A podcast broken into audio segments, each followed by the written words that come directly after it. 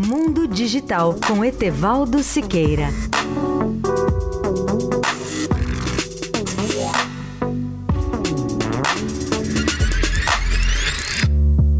Caro ouvinte da Eldorado, eu já estou em Las Vegas e começo a partir de amanhã a cobrir o CES, que é a maior feira de congresso de eletrônica de entretenimento do mundo, um evento que se realiza há 51 anos, no qual foram lançadas as maiores novidades da eletrônica ao longo de meio século.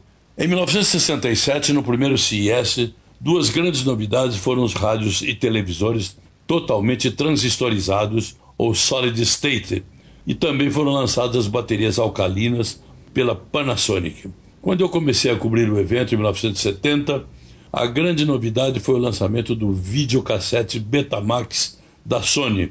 O curioso é que o videocassete de maior sucesso não foi o formato Betamax, mas o VHS, que vendeu mais de 400 milhões de aparelhos em todo o mundo nos 30 anos seguintes. Em 1974, a vedete foi o Laserdisc, aquele discão prateado com som digital e imagens analógicas, mas o Laserdisc não pegou.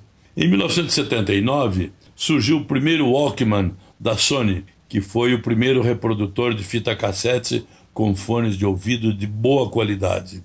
Depois do Walkman, o grande sucesso foi o lançamento do CD, o Compact Disc, totalmente digital, com leitura por raios laser, no ano de 1982. A Sony lançou então o Walkman com CD em lugar da fita cassete. E essa melhoria da qualidade com som digital fez com que aquele aparelho também batesse todos os recordes de venda. Etevaldo Siqueira, especial para a Rádio Eldorado.